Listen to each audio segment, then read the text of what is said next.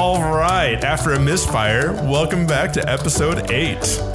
Here we I hit are. the button, but nothing recorded, so now we're actually recording. Good thing we didn't record the entire episode with no recording. Yeah, that would have been really bad. So, hey, Mike, at the time of this listening, or by the time this is released, you will have kicked off the next series called Riddle Me This. Mm-hmm. How do you think that'll go that day? I think it's gonna be awesome. Yeah? Yeah, I mean, yeah, I'm a pretty optimistic guy though. I mean, we're we're talking. It's gonna be Matthew 13, Yeah. the parable of the soils. Great passage. I think it leaves every person that reads it really pensive and reflective, saying, "What? Where really am I before the Lord?"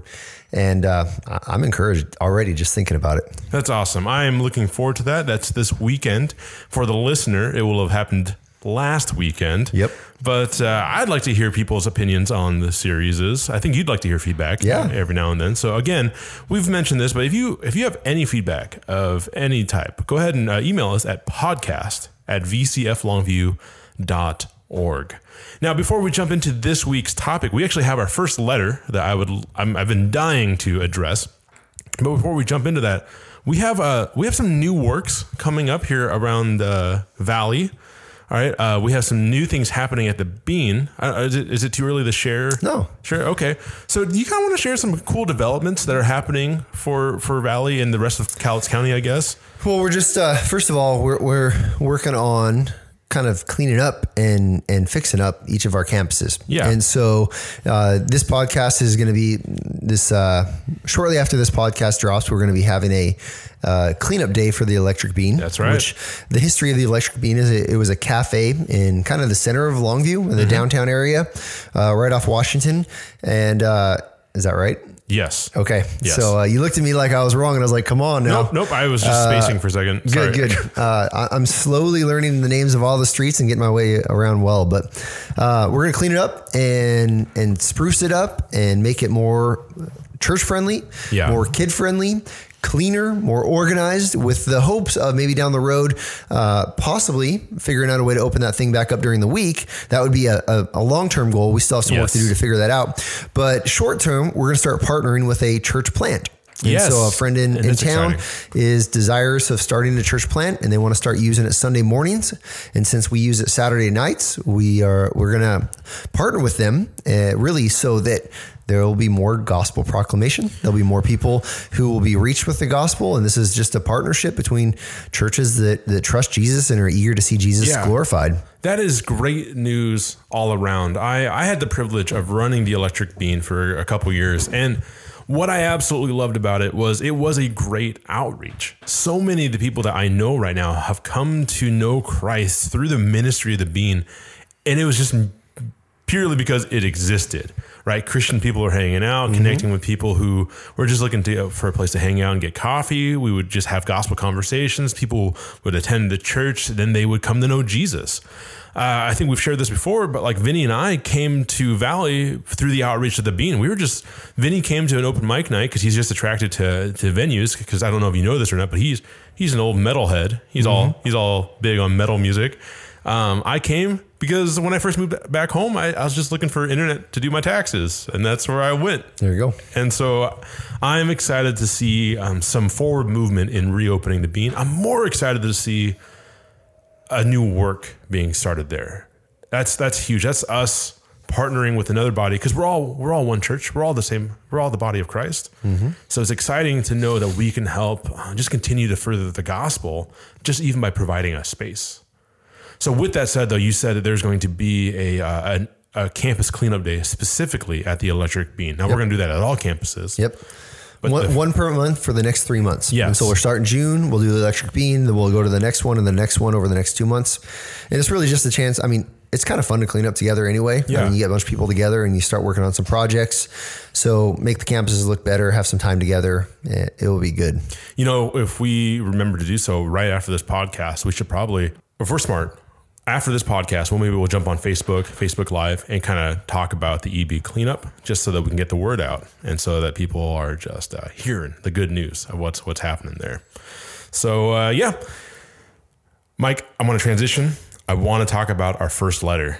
Yeah. we have our first letter, and it's uh, from an old buddy of mine, a student uh, that I got to know when I worked at TRCS. This comes from Tyler Ward up in Seattle, Washington.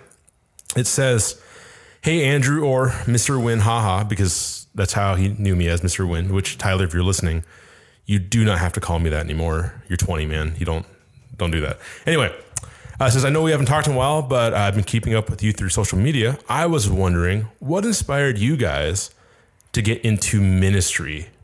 That Great question. Yes, that is a loaded question.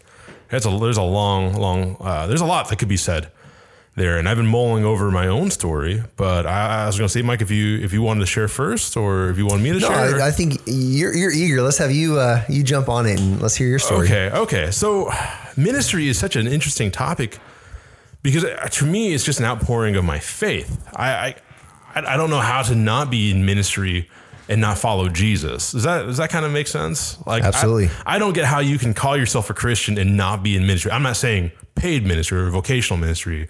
I'm just saying ministry in general. But uh, I I think about how everything started for me, and I, I guess it goes back to um, what I call folk theology. I've, I've grown up going to daycares. I went to, by the grace of God, I went to Christian daycares when my parents didn't even know who Jesus was. And I would come home asking about Jesus. And my dad was like, Man, I don't know who Jesus is, but it sounds like it's important. We better figure this out. So my parents started going to church when I was younger, and that started a lot of things. But what really started ministry for me was right around the age of 13. Uh, my parents started, my, my, my family started falling apart. Um, eventually, like about two years later, my parents would be uh, divorced, and there was a lot happening. But as that was happening, people kept telling me, Andrew, we know you're worried about your family, but you need to know that because your parents are Christians, God will never let them get divorced. Your family will always be okay. That was not true. And I've spoken on this before. I think I think sometimes in churches people mean well and they want the best, so they'll kind of just make things up that sound really spiritual. Yep. Yep. But really, what they did is they kind of set me up to fail because I got really mad at God after that. So mad at God that I stepped, I just had all these questions. But instead of like walking away from the church, I felt like I think by the grace of God, I just dug in deeper. By that time, I started going to a local church here in town, and the pastors there, um, they they never got mad at me for questioning things. They never they let me be angry, and they would just walk me through a process. And I went through this this cycle of having questions about God and questions about church and faith to getting those questions answered as I read and as I studied. But then that would lead to more questions. And then it was just a cycle of getting answers, having questions, getting answers, having more questions to the point that it God became real to me. I learned that there was a difference between biblical truth and cultural Christianity, right? Um, I, I some books call it folk theology, where we just make up things that sound Christian, but they're not really Christian. Uh, that's it's given me a vendetta, honestly, against uh, really bad theology because I really think that bad theology kills people. It ruins people's lives. It does. It really does. It's actually, uh, if I was going to interject, that's Yeah. the point I was going to make is just your your trajectory. It started with bad theology, but you weren't content with that. You were willing to to be face that pain, but dig into true theology. Mm-hmm. Yeah. and that true theology led to life transformation. right. did. So Oh, I mean, bad theology, life devastation. Good theology, life transformation. That's really. As I'm hearing you, that's just what I'm I'm realizing. No, I'm one, seeing. yeah, one hundred percent. Like if you know me, uh, you especially younger me, I love arguing. I love debating because I'm passionate about truth. No, you don't. Yes, I do. but that, that's I've seen. And I, again, I, I call it folk theology, but it's it's just bad theology, and it, it upsets me when I see it, when I hear it, when I see it run rampant in amongst my friends who call themselves Christians who don't really understand that they're cultural Christians, Oh, yeah. but not biblical Christians, and that that always that breaks my heart because they're just setting themselves up for more pain you know? Anyway so so i started going down that road and at the same time prob- the most influential man i have ever had in my life was our associate pastor and uh, just shout out to him. Uh, his name is joe rice and he he was our associate pastor he was like a father figure to me he was my mentor uh, he just loved me and it was the craziest thing. He he just called me. He would just be like, "Hey, I'm going to go change this tire uh, for this lady. You want to come along with me? Hey, I'm I'm delivering this food basket. Do you want to come along with me? Hey, I'm going down to this convention meeting, and do you want to come along and just check out what church life is like all about?" And it, it the timing was it wasn't coincidental. It's God's hand, but it was just perfect because as my family was falling apart, I was just looking for any opportunity to get out of the house. And then I would go on these adventures with him and learn. I would watch him serve. And I started to realize that church was more than just what happened on the weekend, but I was watching him live and be a Christian throughout the week and what that really meant. So much so that I started doing that, that, that I started gaining experience as I served alongside of him. They, they started giving me opportunities to teach because I was learning so much on my own. And then they would uh, give me opportunities to lead things because I was gaining experience as I essentially inadvertently apprenticed with with these people. I started leading that, but by the time I was 15, I just felt this call that God was calling me into ministry. And for me, it has a lot to do with how my worldview was shaped because as I studied the gospel, I see bro- we've talked about this. I see brokenness everywhere. And my biggest passion in life is to see broken things made whole by the power of Jesus Christ. And that's that's that dominates my thinking. It dominates my vision. That dominates anything. Anytime I go to the gym, when I meet a new person, when I'm eating food, when I'm out with friends, eh, that's that is the lens through which I see the world. And so I I don't think I don't feel like I'm called to ministry. That's just how I see life. And I we talked about like I just see I see pain and I know the cure and it's Christ. And I can't help but interject that however I can.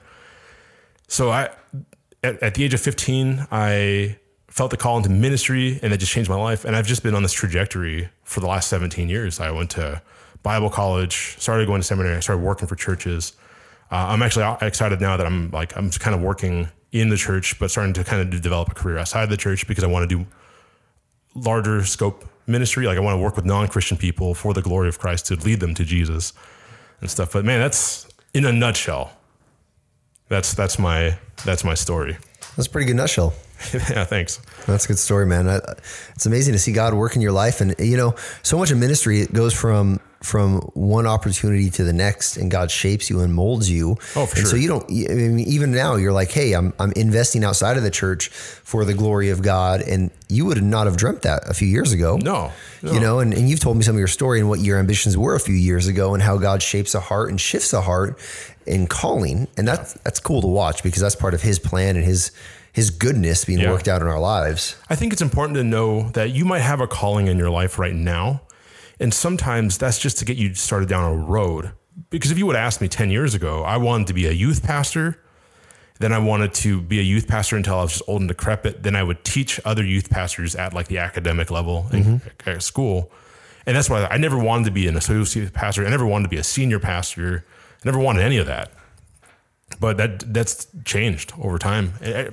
Every level, it's just there's an evolution to the call, I guess. Yeah, I remember similarly years ago, years ago when I was a youth pastor, I, I really felt like I was going to be youth pastor the rest of my life. And that was just a sincere belief Yeah. and hope. And, and then the Lord gives you different opportunities and different experiences. And that begins to change your heart and, and leads you on the different path. And so it's, it's pretty cool to see.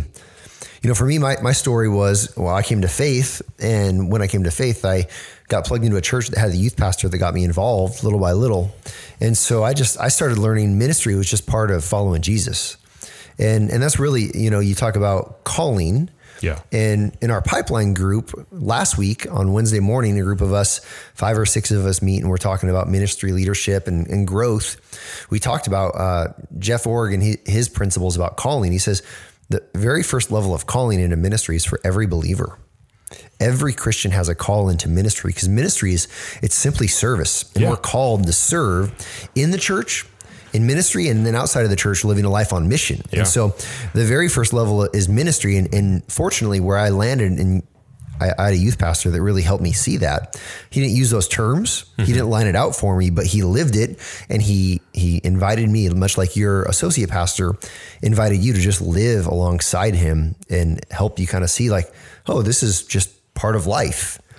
Uh, and then that next level of of calling is that calling to leadership. Yeah. And that is, there's some spiritual gifting there. And so part of that is as you begin to just serve and as you serve and as you serve and as you serve, for me, I started to realize, man, I, I think I have some gifts and I think I have some passion. And, and like you, I realized I didn't want to invest my life in anything else. Yeah. I mean, I, I when I was at UW, I went to UW for five years. I did the four year degree in five years. Do I get that? And and I was trying to figure out what am I supposed to do with my life. Yeah. And all the while, I was taking uh, accounting and forestry and calculus and philosophy and just all of these different classes. Saying, what what am I going to do? All that time, I was serving in ministry and loving it. And I kind of came to this conclusion, like this is this is I'm called to be in leadership. I'm called to lead yeah. in ministry. And it reminds me of a Spurgeon quote. I won't get it directly, but he talks about if you, if you can do anything else besides ministry, do it. He says tr- you, you need to do whatever it is that you can do besides ministry. And, and if that doesn't like if if you still are drawn to ministry, then, then you really are called. If ministry is what you have to do, that's where our calling really comes out of. Yeah. And, and, I resonate with that, right? Yeah. I've had low Dude, moments in ministry where I've wondered maybe I should just go and uh, you know, maybe work at a nonprofit or something. I've got a friend that he's he said there's been a few times over his years of ministry he's gone home and he's said to his wife, maybe I should just go sell shoes, right? and like, but at the end of the day, I can't. I can't. It's part of part of the calling, right? Yeah, it is. So for me, that, that's my story. It, incremental and over these years, and and you know now as someone who's I'll be you know 38 this year, it's been a lot of ministry, a long time of doing it, and uh, it's exciting. It is, and it's ministry is such a weird and fickle thing because ministry looks different for every person in so many ways, but it's still serving others in, in the name of Christ, whether they're in the church or out of the church. And I, I always want to bring glory to Jesus. You talk about uh, that, that, that is a Spurgeon quote when he says, like, if you can do anything else, you should do it. Because it is. It, I heard that quote in a um, in a practicum class that told us like you you guys aren't going to make it. I, one of the things they they talked about when I was at Corban we started off with uh, 90 people entering into the ministry track. And when we were done, there were 10 of us.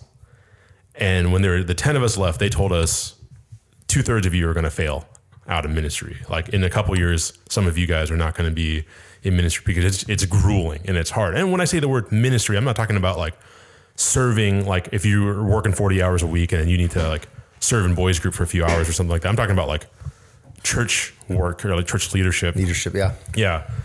And it's scary to think how hard that is, but you're for me, there is that calling. Like I can't as miserable as it can be, it's far more rewarding and so more fulfilling because it's Jesus.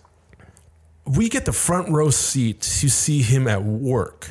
But because we have a front row seat, we also have the front row seat of seeing the worst humanity has to offer.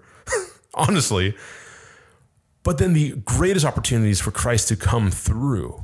And that's what it's about. I, I, think there's a distinction that we have to understand that we're not serving to please, to earn our salvation. We've already have our salvation. And because mm-hmm. of our salvation, because of we've experienced how good Jesus is, I, I think like you and I are the same. Like we can't help but do this. It has to be like, it just, we, it's a calling. It really is a calling. Yeah. I think about your friend Tyler, and if I were to just be able to sit down and talk with him, I would, would just encourage him to start with wherever he is, being part of a local church, and and just being as as helpful as you can there. Whether that means stacking chairs and cleaning up, or filling in for a kids class, mm-hmm. or teaching in middle school, like start where wherever the church needs you, and and you know you might have ambition to be a, a senior pastor of some giant church one day, but but like I don't start there. Start with where you are. Start in serving in little ways. Start being uh, part of the lives of some men that are around you um, that are a little bit further along the line. That's how that's how you really discover your calling is having people guide you, having people disciple and coach you, and and really just begin to do the work. You saying that, so it brings up a question in my mind that I've been wrestling with.